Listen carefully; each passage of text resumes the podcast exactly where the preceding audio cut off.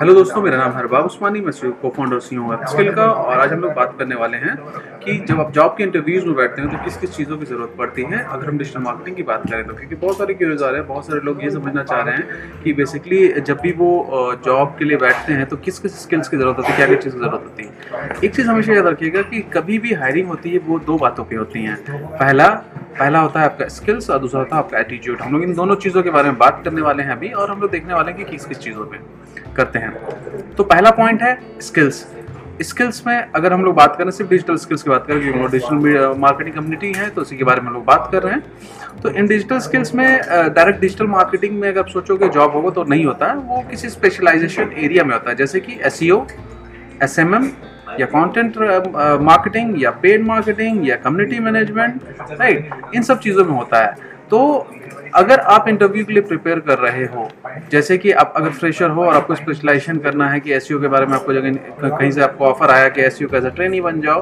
तो वहाँ पे आपसे स्किल ज़्यादा एक्सपेक्ट नहीं करते एटीट्यूड ज़्यादा एक्सपेक्ट करते हैं।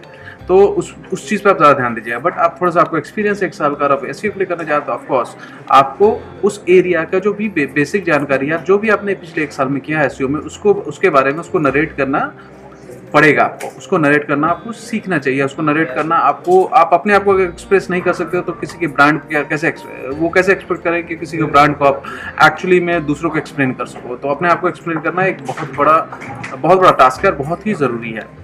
सोशल मीडिया मार्केटिंग में आपको मेट्रिसेस जानने होंगे कि फेसबुक में क्या मेट्रिसेस है, क्या चीज़ होते हैं, कैसे कैंपेन होते हैं, क्या क्रॉस पोस्टिंग है, जैसे फेसबुक की बात करें ग्रुप्स होते हैं डिफरेंट डिफरेंट चीज़ें होती हैं कंटेंट क्रिएशन कैसे होता है, किसका क्या रीज़न होता है कंटेंट क्रिएट करने का कंटेंट कैलेंडर कैसे बनाते हैं तो सोशल मीडिया में इन सब चीज़ों को जानना बहुत ज़रूरी है। और उसके बाद मेरा फेवरेट पार्ट आता है कंटेंट का।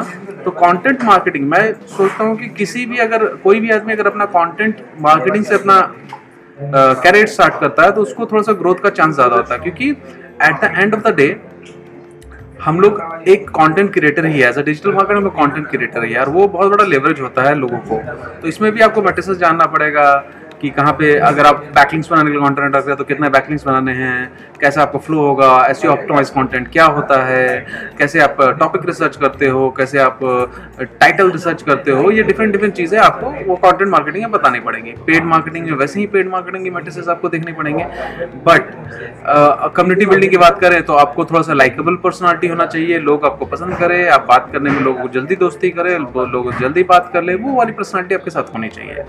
अगर हम लोग ओवरऑल बात करें तो इवन अगर आप लोग जा रहे हो एस e के लिए या पीपीसी के लिए तो आपको बेसिक जानकारी डिफरेंट फील्ड्स की थोड़ी थोड़ी बेसिक जानकारी होनी बहुत ज़रूरी है, क्योंकि कभी कभी वहाँ से क्वेश्चन कर लेते हैं वो यूज़ कहीं कहीं क्रॉस हो जाता है, कहीं ना कहीं पे क्रॉस हो जाता है। इसके बाद हम लोग अगर बात करें तो ये तो हो गया स्किल का बात हो गया।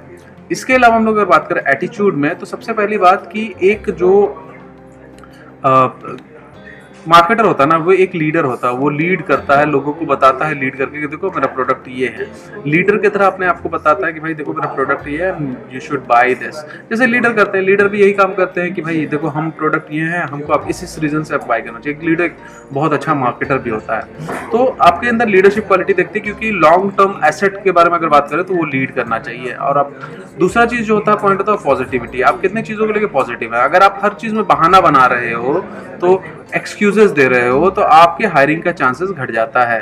अगर आप बोलो कि, कोई पूछेगा कि लाइफ में कुछ आपका मार्क्स कम आ गया, उसमें अरे, इसकी वजह से एक्सक्यूज हो देने लगे, इस वजह से कमाया, उस वजह से कमाया तो लाइफ में एक्सक्यूजेस अगर आप दोगे तो आपका हायरिंग का चांस वहाँ पे कम हो जाता है पॉजिटिव नहीं, आपका एक निगेटिव परसोना बनता है। आप अगर क्लोज बैठते हो, अगर मान लिया ऐसे करके बैठ जाता है हाँ सर, बताइए क्या होगा राइट तो अगर ऐसे करके बैठ जाते हो तो ये भी एक नेगेटिव बॉडी गेस्चर है जो ओपन टू लर्न नहीं होता है तो इसको भी एक नेगेटिव तरीके से लिया जाता है। या आप बार बार इंटरव्यू को काट रहे हो, वो भी एक नेगेटिव एक्सपेक्ट है।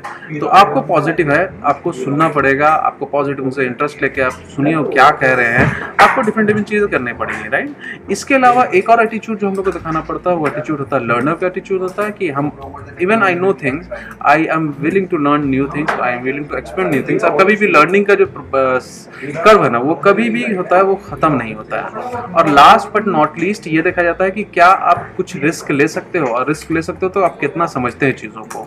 तो विलिंग टू रिस्क भी एक बहुत बड़ा फैक्टर होता है मार्केटर के जॉब प्रोफ़ाइल के लिए। तो आपके एटीट्यूड में क्या कहना चाहिए? Leadership positivity learning and willing to take risk इसके अलावा कुछ कुछ एडिशनल चीज़ें हैं, जैसे कि जब भी आप किसी इंटरव्यू के लिए जाइए तो उस निश के बारे में आप उस निश के बारे में, उस कंपनी के बारे में थोड़ा रिसर्च कर लो कि भाई किस बारे में बोला। अगर मेडिकल में जाए तो थोड़ा सा रिसर्च कर लो भाई कि कंपनी का अभी क्या औकात है कंपनी कहाँ एस में लैक कर रही है। क्योंकि कुछ एडिशनल इन्फॉर्मेशन सामने वाले को दोगे ना इंटरव्यूअर को तो जब भी एडिशनल इन्फॉर्मेशन दोगे तो वो आपसे इंप्रेस होना चालू होगा। हमेशा एडिशनल इन्फॉर्मेशन न्यू इन्फॉर्मेशन से लोग इंप्रेस होते हैं। राइट? अपने आइडियाज़ आप शेयर करो आप एक लीडर की तरह बात करो बट बहुत ज़्यादा कॉकी ना हो कि आप लीड कर सकते हैं चीज़ों को। आप, आपके ऊपर ट्रस्ट कर सकता है चीज़ों को छोड़ने का। तो आप ये सब चीज़ करो और इसके बाद बाकी जॉब के लिए जाओ, अच्छे से इंटरव्यू दो एटीट्यूड अच्छा रखो पॉजिटिव रखो स्किल्स पे अपने काम करो। अगर नहीं होता है तो दो रीज़न से नहीं होता, या तो आपकी स्किल खराब है, अगर आपकी स्किल बहुत अच्छी है तो इसका मतलब आपकी एटीट्यूड खराब है, दोनों में से काम करो। वो फीडबैक लो अगर नहीं होने पर और दोनों में इम्प्रूव करो इम्प्रूवमेंट लो, और जॉब करो। Thank you very much